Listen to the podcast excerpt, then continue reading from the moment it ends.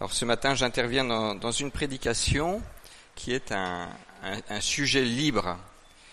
Les prédicateurs, le, groupe des responsables, parfois donnent des commandes aux prédicateurs. On intervient sur un, sur un sujet imposé. Et puis euh, ici, ce matin, c'était un sujet libre. Donc il, appartient aux, prédicateurs à ce moment-là euh, de se laisser inspirer par Dieu pour trouver le sujet qui convient à l'Assemblée. Et j'ai eu à cœur de traiter avec vous le sujet de l'autorité spirituelle dans l'Église locale et du ministère des Anciens. On peut se demander les, raisons d'un choix euh, aussi délicat. Alors d'abord, euh, ce sujet correspond au thème de l'année pour notre Assemblée, puisqu'il a été énoncé comme suit, être ensemble une Église pour aujourd'hui. Ça fait partie de la vie d'Église que ce sujet de l'autorité spirituelle. Par ailleurs, la question de l'autorité me semble particulièrement d'actualité. Euh, si euh, nous ne rencontrons pas pour le moment euh, de difficultés dans notre vie d'Église, si nous regardons autour de nous, nous pouvons voir des, situations où l'autorité est questionnée, à juste titre ou à mauvais titre, pour des justes raisons ou pour des raisons qui ne sont pas légitimes. Si on regarde dans le domaine de nos dirigeants politiques, on voit de plus en plus dans les pays démocratiques des hommes qui se présentent aux urnes et dont le programme est censé solutionner les problèmes que nous rencontrons. Euh, quand ces hommes sont élus euh, et quand ils remportent la victoire, cette victoire est saluée au moins pour ceux, par ceux qui, les ont élus. Et c'est salué dans, l'euphorie. Euh, néanmoins, l'état de grâce demeure reste, est de plus en plus court. On l'observe au fil des années. Et puis aussi, quand on regarde ces hommes politiques, il y a quelque chose qui me frappe c'est que le langage qu'on appelle le langage vulgaire était réservé avant aux hommes, aux personnes dont on dit qu'elles manquaient d'éducation. Et quand on écoute aujourd'hui nos hommes politiques, eh bien, euh, on voit que c'est devenu aussi, quelque part, le langage de certains dirigeants. Euh, quelle autorité exerce-t-on aujourd'hui dans notre monde et avec quelle manière exerce-t-on l'autorité? Une autre crise d'autorité euh, qui m'a interpellé cette année, euh, l'année scolaire qui est passée, 2018-2019, c'est la crise d'autorité euh, qu'on a vue dans l'Église catholique. L'autorité spirituelle dans l'Église catholique a été fortement discréditée, à juste titre, par des questions odieuses d'abus sexuels et d'abus de conscience. Et en écoutant ici et là, euh, j'ai été interpellé par deux réactions du pape François, euh, qui a entrepris une démarche vigoureuse et rigoureuse, euh, vigoureuse de, de, repentance et de pardon. Il a écrit une lettre à tous les catholiques, la lettre au peuple de Dieu, et dans cette lettre, il dénonce le cléricalisme comme le mal principal qui affecte l'Église catholique dans cette situation. Le cléricalisme, il le définit comme une manière déviante de concevoir l'autorité dans l'Église. Ailleurs, je l'ai entendu euh, dire, ou je l'ai lu, euh, qu'il disait ne jamais placer la question d'obéissance à une personne au-dessus de notre conscience. Alors cette phrase dans, dans la bouche d'un pape catholique m'a interpellé parce que euh, elle m'a ramené à la mémoire c'est la phrase de Martin Luther à la diète de Worms. On demandait le légat du pape, euh, toute une assemblée qui avait été réunie par Charles Quint, avait invité à venir. Il avait été fortement invité à répondre positivement à l'invitation. Euh, devant cette assemblée et devant le légat du pape Et le légat du pape lui a demandé, au nom de l'Église, de l'obéissance à l'Église, d'abjurer ses thèses. Et voilà ce qu'a répondu Luther. Je ne puis, ni ne veux rien rétracter, car il n'est ni sûr ni salitaire d'agir contre sa conscience. Cette phrase euh, mérite peut-être un, certain commentaire. Est-ce que c'est que la conscience qui a toute une autorité? Qu'est-ce que veut dire Luther quand il parle de cette manière? Il dit que ce qu'il croit avoir compris de Dieu et qu'il comprend dans sa conscience, sur la base de ce qu'il a lu dans les Écritures, il ne peut pas l'abjurer au nom d'une autorité à au nom de l'obéissance à une autorité ecclésiastique. Notre obéissance, en dernier lieu, et avant tout, est à Dieu. Une autre raison de traiter euh, ce sujet de l'autorité spirituelle, c'est que quelque part, en tant qu'Église évangélique, nous ne pouvons pas, je pense, nous considérer comme euh, affranchis ou, je dirais, sans, non concernés par cette question d'autorité spirituelle et de la manière de bien la mener et la question de l'abus dans l'autorité spirituelle. Euh, ou de la manière de bien mener l'autorité spirituelle. Pour euh, aborder cette question de l'autorité spirituelle, on va méditer un texte euh, dans l'épître de Pierre, chapitre 5, les versets 1 à 5.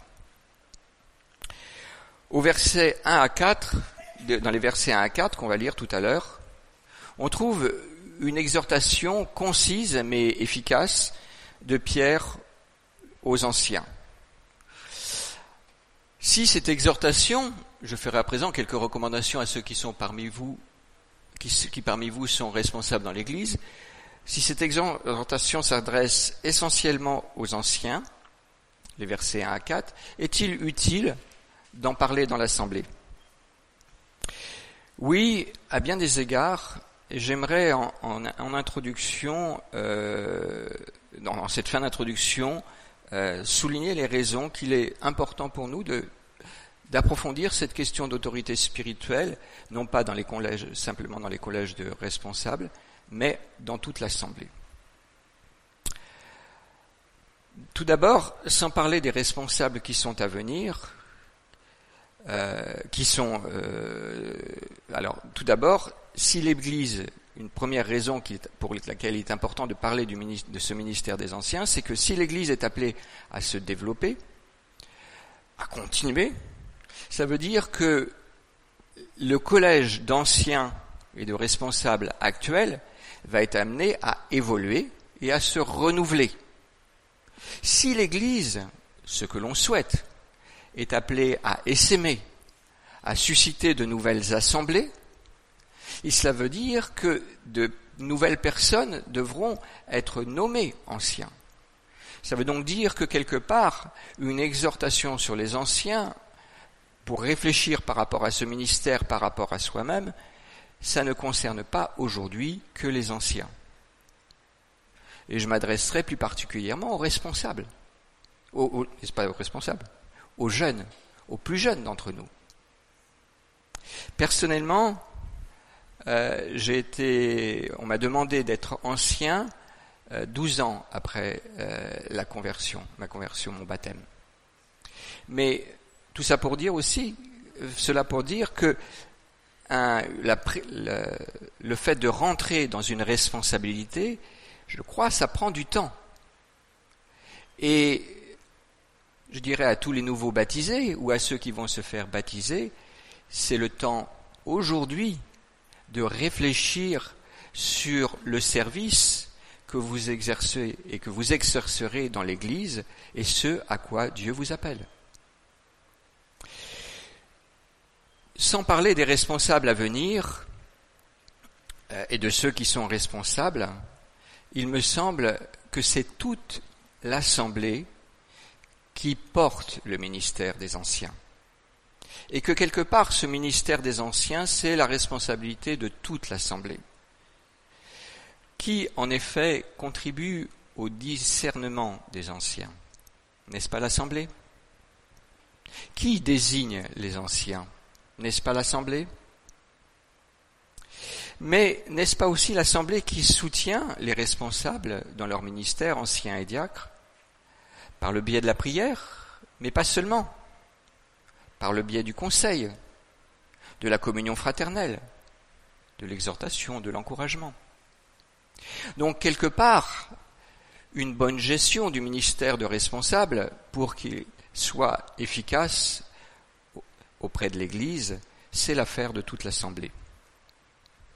Et d'ailleurs, si vous regardez dans ce texte, Pierre ne s'adresse pas qu'aux anciens. Le verset 5 après s'être adressé aux anciens, se tourne vers l'Assemblée et finalement vers tous. Donc la question nous concerne bien tous. Alors sans plus attendre, je vous propose de lire ce texte que nous allons méditer. Je ferai à présent, dit Pierre, quelques recommandations à ceux qui parmi vous sont responsables dans l'Église. Je leur parle en tant que responsables comme eux, et témoin des souffrances du Christ, moi qui aussi part à la gloire qui va être révélée. Comme des bergers, prenez soin du troupeau de Dieu qui vous a été confié. Veillez sur lui non par devoir, mais de plein gré, comme Dieu le désire. Faites-le non comme si vous y étiez contraint, mais par dévouement. N'exercez pas un pouvoir autoritaire sur ceux qui vous ont été, ont été confiés à vos soins, mais soyez les modèles du troupeau. Alors, quand le chef des bergers paraîtra, vous recevrez la couronne de gloire qui ne perdra jamais sa beauté. Vous de même, jeunes gens, soumettez-vous aux responsables de l'Église. Et vous tous, dans vos relations mutuelles, revêtez-vous d'humilité. Car l'Écriture déclare Dieu s'oppose aux orgueilleux, mais il accorde sa grâce aux humbles.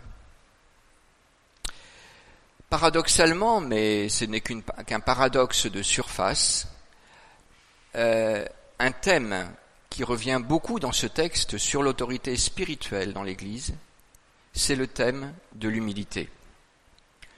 On le voit à la fin du texte, au verset 5. Dans vos relations mutuelles, revêtez-vous d'humilité, mais on le voit aussi dès le début de ce texte dans la manière avec laquelle euh, l'apôtre Pierre se présente. Je ferai à présent quelques recommandations à ceux qui, parmi vous, sont responsables de l'Église. Je leur parle en tant que responsables comme eux et témoins des souffrances du Christ, moi qui aussi part à la gloire qui va être révélée. Comment Pierre se représente-t-il? Il aurait pu revendiquer une autorité. Il aurait pu dire qu'il parle en tant qu'apôtre de Jésus-Christ et qu'il donne des conseils aux anciens. Mais non.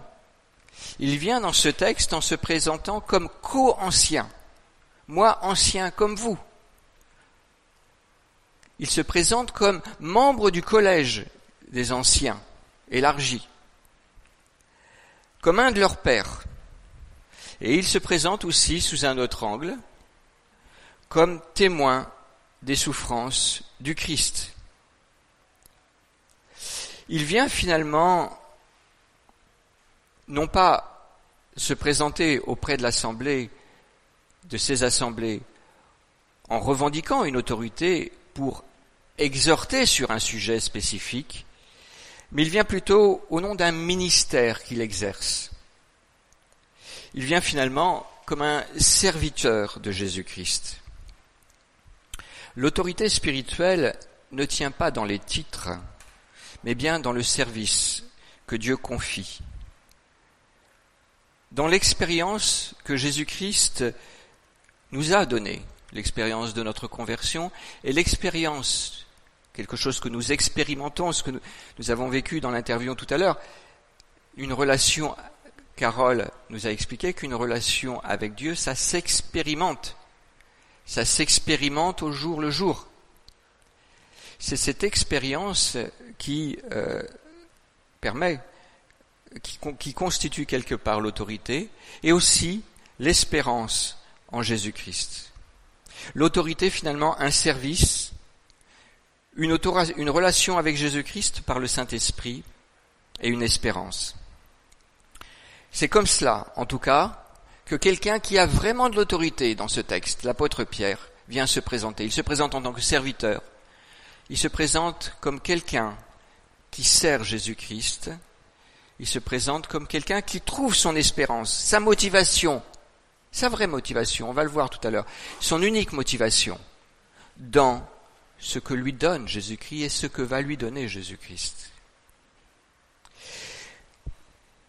Pierre se dit aussi témoin des souffrances du Christ.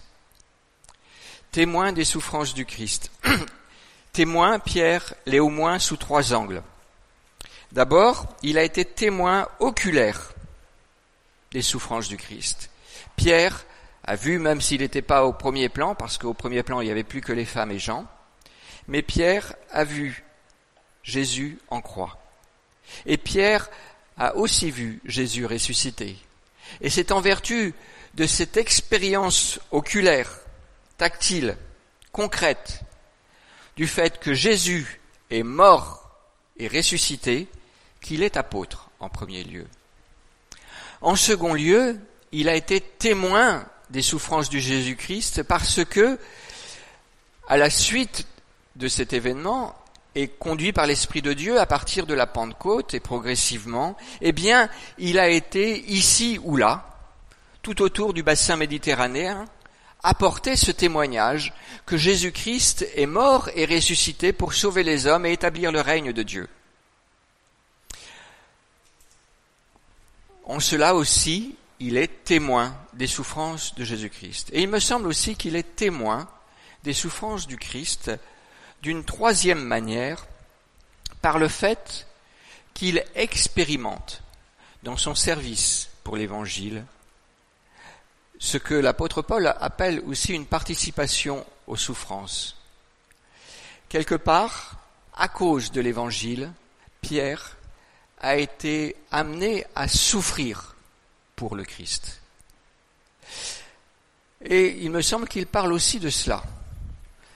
De la même manière que Paul aussi parle aussi de cela quand il dit qu'il est apôtre.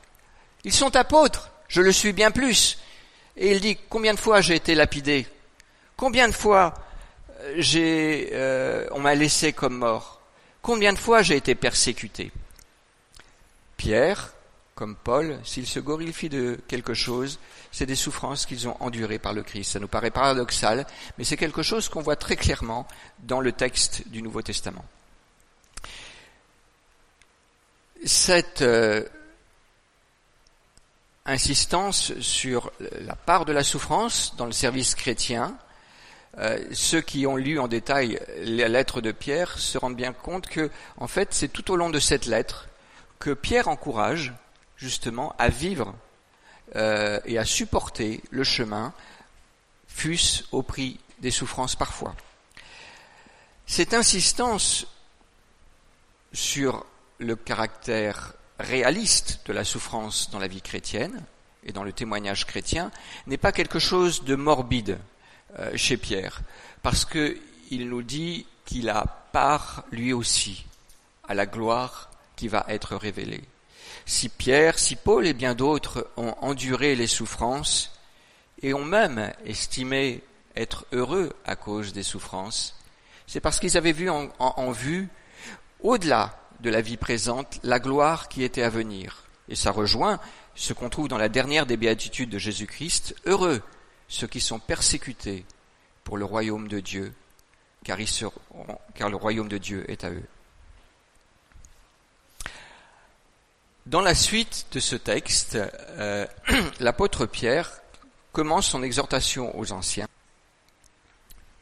Il va avec une expression concise, un nom je vous ai mis toutes ces expressions euh, en, jaune, un nom et deux verbes, quelque part, nous synthétiser le ministère des responsables. Responsable de l'Église, la Bible du Semeur en fait a traduit le mot ancien, presbytéros en grec.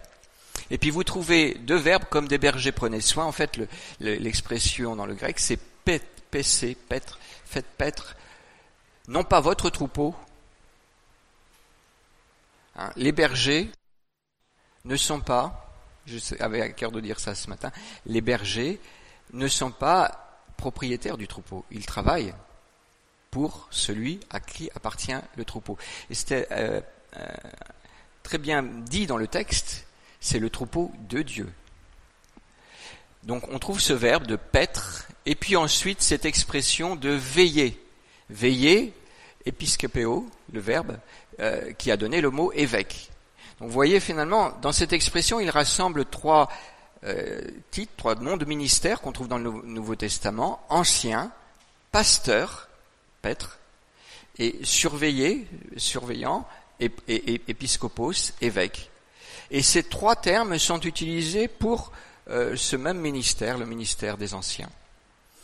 Alors on va prendre le temps de commenter un petit peu ces, ces expressions. Paître le troupeau. Il s'agit donc de bergers qui prennent soin, il s'agit de prendre soin des différents membres du troupeau et en particulier des plus fragiles. Un berger, il prend soin des brebis qui sont fragiles, mais il n'a pas que cette simple préoccupation, il conduit tout le troupeau vers de verts pâturages.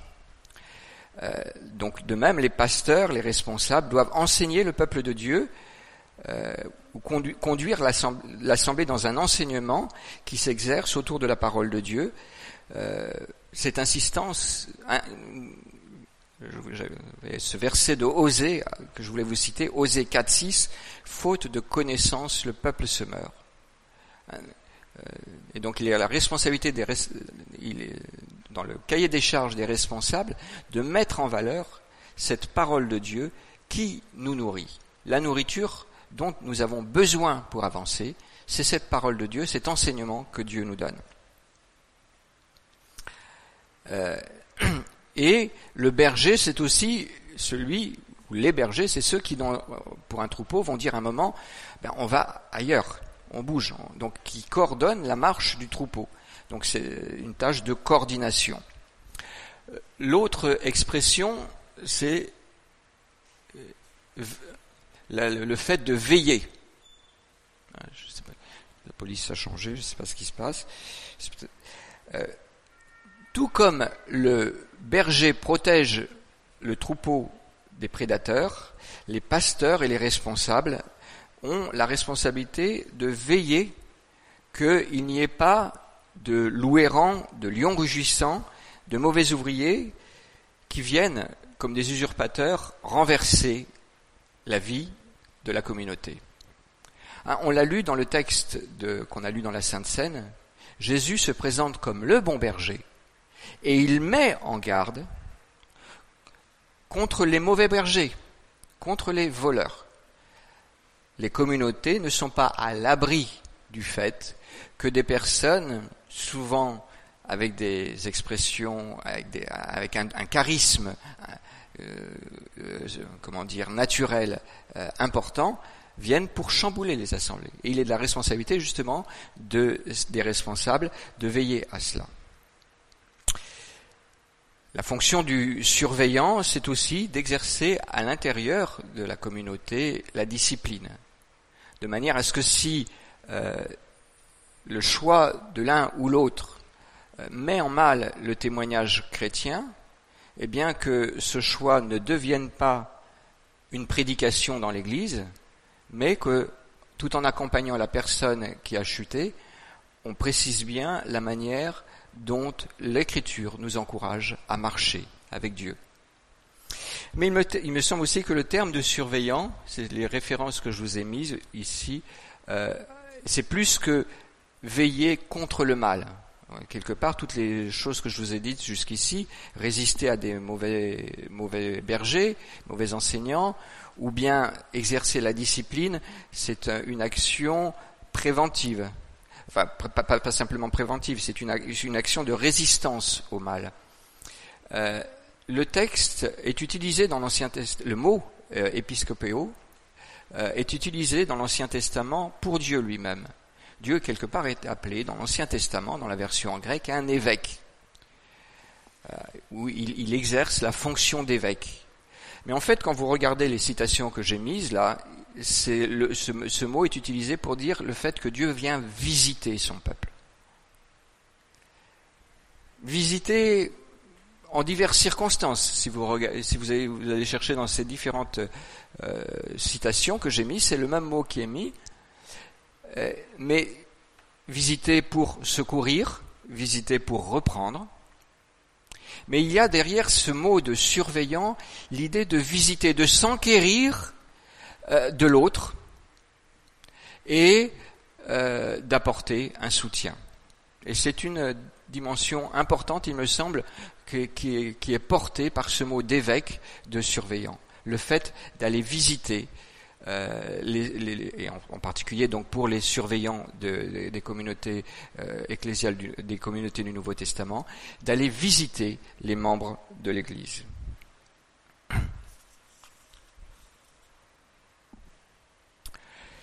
À la suite de ce résumé, quelque part, on ne peut plus condenser du ministère des responsables, euh, Pierre nous propose, dans la suite, dans les versets 2 et 3, nous exhorte les anciens sur la bonne manière de conduire euh, ce ministère. Et c'est ce que je vous ai mis en, couleur là. Il désigne à chaque fois une mauvaise manière, c'est ce que j'ai mis en violet, il le fait par trois fois, et il une bonne manière. Alors il va être question, eh bien, euh, d'attitude intérieure.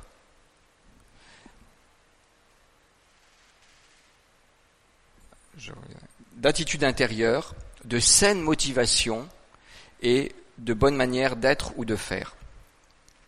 Attitude intérieure, Pierre dit non par devoir. je vous ai mis ici mais de plein gré.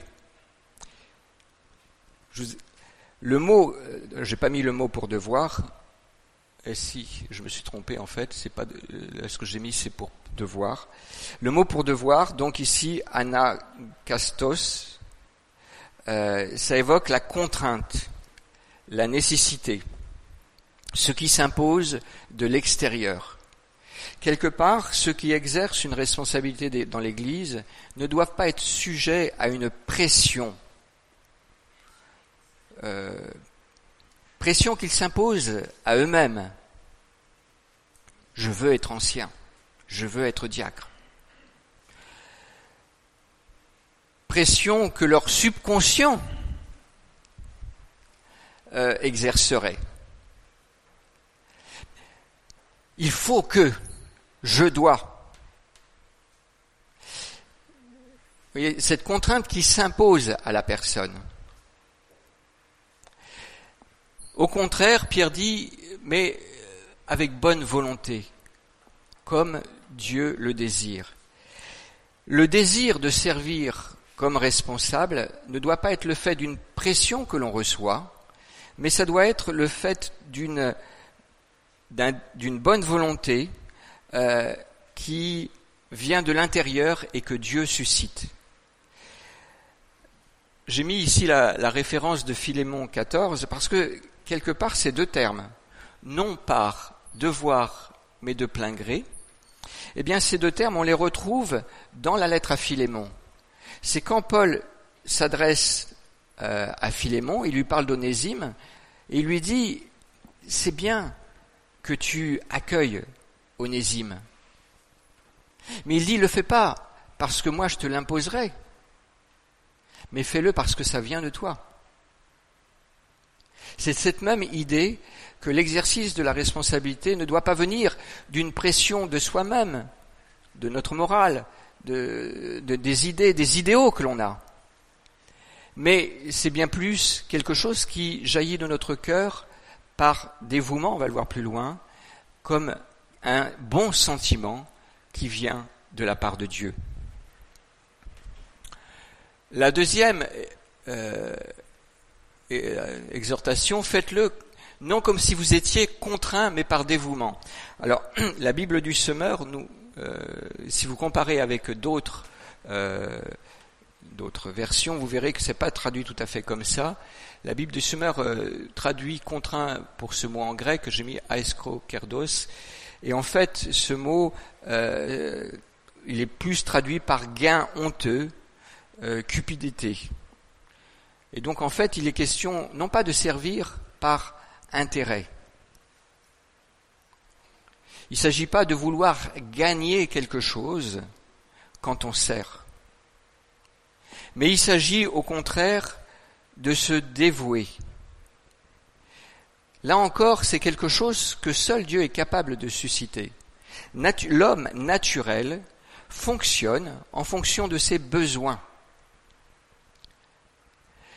Et c'est Dieu qui, dans l'homme spirituel, est capable de mettre de nouveaux sentiments, un amour qui nous amène à faire, non par rapport à nos propres besoins, mais par rapport aux besoins de l'autre, simplement par désintérêt dans le souci de servir l'autre. Enfin, le service chrétien développe de bonnes manières d'être de faire, et il est dit n'exercez pas un pouvoir autoritaire, euh, mais euh, comme soyez comme des bons modèles, bons modèles du troupeau. Et là, on, trouve cette idée que quelque part, l'exercice d'une autorité spirituelle dans l'Église n'est pas quelque chose qui se revendique, parce que l'autoritaire fait cela, il revendique l'autorité, mais c'est quelque chose plutôt qui se manifeste qui se manifeste par la manière dont justement le serviteur sert, par l'esprit d'autorité. Il me semble que si Pierre peut dire ainsi à des gens appelés à exercer l'autorité, ne revendiquez pas l'autorité, ne l'exercez pas au nom d'un pouvoir de manière autoritaire, mais par dévouement, mais, euh, mais soyez des modèles, prenez soin, c'est quelque chose qu'il a appris au pied de Jésus-Christ.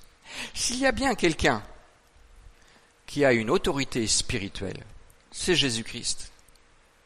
Tous ceux qui le voyaient, alors ceux qui étaient contre lui n'osaient pas trop le dire, mais le peuple le disait, il disait jamais personne à parler avec l'autorité qu'il a. Et même ses ennemis étaient obligés de reconnaître que Jésus avait quelque chose que eux n'avaient pas. Et ils n'arrivaient pas à le coincer. Mais Jésus n'a jamais revendiqué son autorité. Il n'a jamais dit, moi je suis le Messie, écoutez-moi. Il est venu comme celui qui sert. Et il a été un modèle et c'est le sens aussi de cet événement qui s'est passé à la scène, qui est renversant, et sur la contre c'est quelque chose qui devait aussi parler à Pierre, parce que Pierre a résisté au moment de cet événement. Jésus s'est déshabillé jusqu'à la taille, et il a pris la serviette. Et il s'est mis à laver les pieds des disciples. Et Pierre a dit, non, non, mais Seigneur, fais pas ça. J'accepterai jamais que tu fasses ça. Et il dit, vous m'appelez Seigneur et Maître, vous faites bien, je le suis. Je vous donne un exemple. L'autorité spirituelle ne se revendique pas, mais elle se manifeste dans un esprit de service.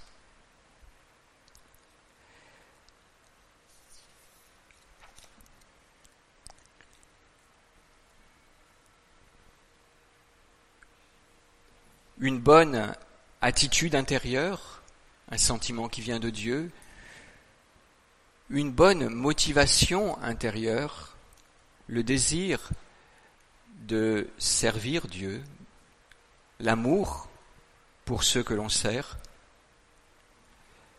une bonne manière d'exercer l'autorité, chercher, se préoccuper de notre fidélité au Seigneur. Et Pierre conclut ce court passage en disant, si on comprend ce, un, tel un tel service trouve ses ressources en Dieu, mais il trouve aussi son espérance en Dieu. Et il dit votre récompense, parce que naturellement l'homme cherche des récompenses. Et il y a des récompenses qui sont légitimes et il y a des récompenses qui sont illégitimes. Il dit, votre récompense, vous la recevrez, vous bergers, du chef des bergers. L'expression, hein, c'est un peu quelque part, on pourrait traduire littéralement archi-ancien, archi-berger, excusez-moi. Et qui est l'archi-berger Qui est le, le chef des bergers? C'est Dieu. C'est ce que nous avons exprimé, il me semble, dans la louange ce matin. Ce que nous avons été conduits à dire, c'est que le berger que nous servons, que nous reconnaissons, c'est Dieu. C'est lui le seul berger. Et toute autorité dans l'Église locale est finalement au service de la manifestation de l'autorité de Dieu. Dans la suite et dans la fin de cette exhortation, l'apôtre Pierre se, tourne vers euh, le reste de l'assemblée. Il appelait ici jeunes gens. Il y a un petit mot au début. Vous de même. Homoios en, en grec. Ce petit mot, on peut facilement passer à côté et puis on lit Jeunes gens, soumettez-vous aux responsables de l'Église. Vous de même, jeunes gens. Ça change tout. Oui, l'Assemblée est invitée à se soumettre aux responsables de l'Église. Il y va de la cohérence de l'Assemblée locale. Mais le vous de même établit comme un, une relation non pas unilatérale mais bilatérale dans la soumission entre l'Assemblée et les responsables. Pourquoi est-ce que les jeunes gens sont invités à se soumettre à l'Assemblée À cause de ce qui précède. Vous de même. C'est à cause de quelque part l'esprit de soumission des responsables que l'Assemblée est appelée à se soumettre. ensuite, l'apôtre Pierre nous dit, vous tous, dans vos relations mutuelles, revêtez-vous d'humilité. L'humilité n'est pas que le propre, on l'a vu déjà dans le passage précédent, le propre de l'Assemblée le propre des, membres de l'Assemblée qui ne sont pas des, responsables. L'humilité est le propre de toute l'Assemblée. Il y a un autre passage qu'on trouve dans Éphésiens 5, 21. Soumettez-vous tous les uns aux autres. Revêtez-vous tous d'humilité. Soumettez-vous tous les uns les autres. Il me semble que cette relation de soumission, d'humilité, dans l'Assemblée, et c'est elle qui finalement va nous permettre de cultiver une véritable autorité spirituelle dans l'Église. Les membres de l'Assemblée sont soumis aux responsables de l'Assemblée, mais les responsables de l'Assemblée sont aussi, d'une certaine manière et de manière différente, soumis à l'Assemblée. Comment développer un rapport d'humilité, de soumission dans la conduite de l'Assemblée? Pas une question facile, ça. Je propose trois pistes euh, qui peuvent nous aider, qui nous aident puisqu'on les met déjà, il me semble, en, pratique dans, l'Église, justement dans cette culture de la soumission mutuelle.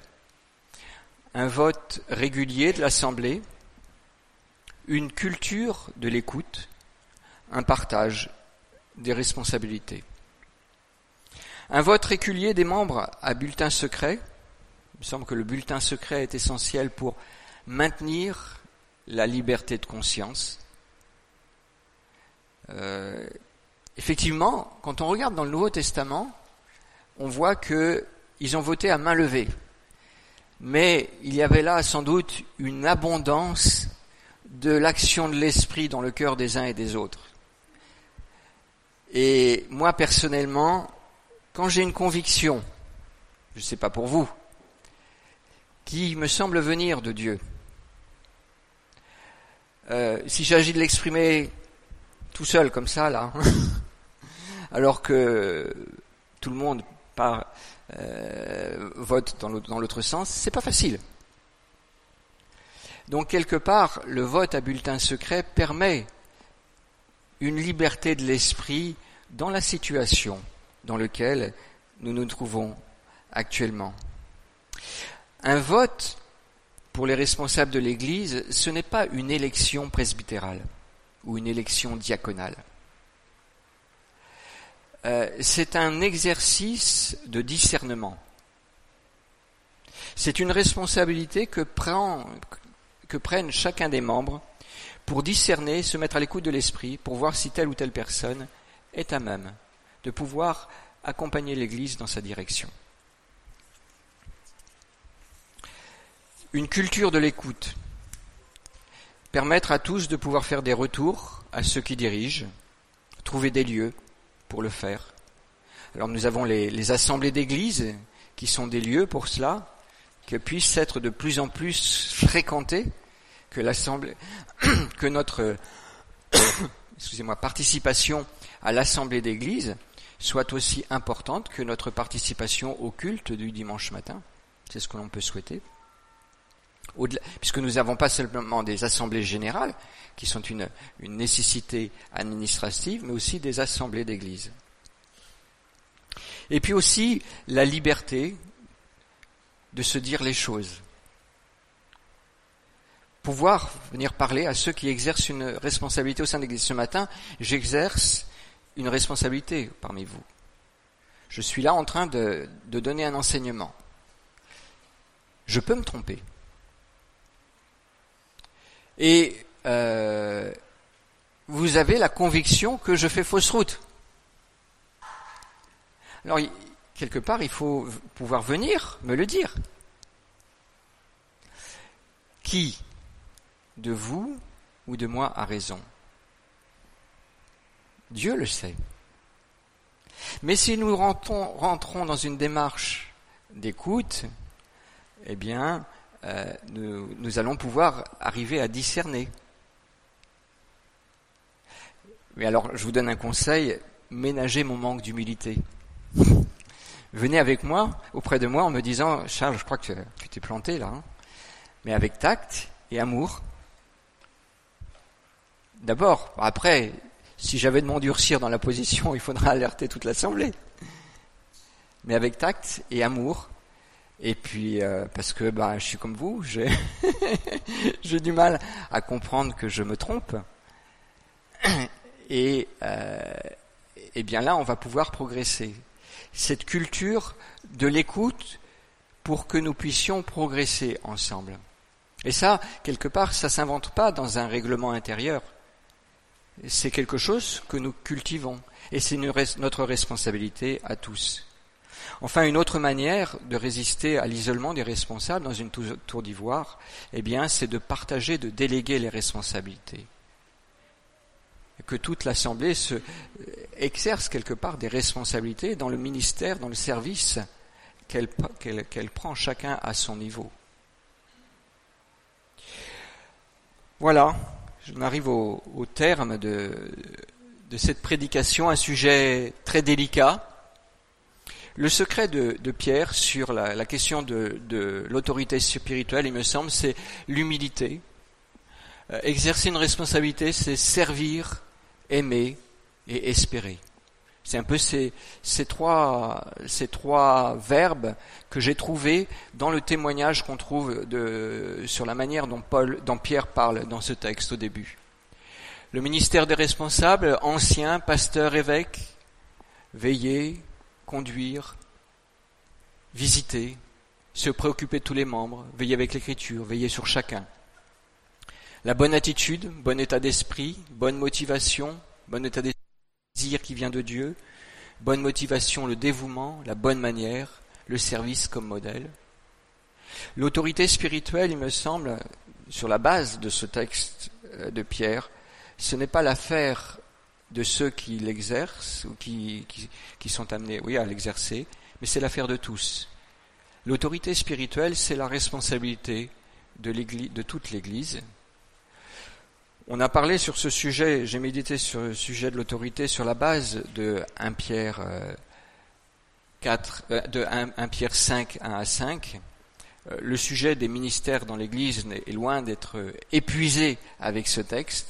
Un texte complémentaire, c'est celui d'Éphésiens 4, mais j'ai aussi donné en référence 1 Corinthiens 12, Romains 12, les épîtres pastorales. L'écriture, c'est notre nourriture, elle nous donne beaucoup de conseils, elle est notre ressource pour avancer sur cette question de l'autorité spirituelle. Mais déjà avec un Pierre 5, là, il me semble qu'on a pas mal de sujets de, réflexion. Il y a des gens qui écrivent des grands livres. Moi, je suis émerveillé par ce qu'a fait l'apôtre Pierre par la, vertu du Saint-Esprit. En cinq versets, il nous donne de quoi réfléchir pendant assez longtemps. Je vous invite à prier. Merci Seigneur pour euh, ta parole que tu as inspirée. Merci pour ce texte que tu nous donnes euh, par l'intermédiaire de ton serviteur, l'apôtre Pierre. Et veuille nous bénir, notre assemblée, toutes les assemblées que nous connaissons, sur cette question de l'autorité spirituelle. Fortifie-nous, Seigneur. Donne euh, à toutes nos assemblées de pouvoir grandir devant toi ensemble, de pouvoir manifester que finalement, nous sommes un seul troupeau, le troupeau de Dieu, et que nous n'avons qu'un seul berger, toi, le bon berger, Seigneur Jésus-Christ. Amen.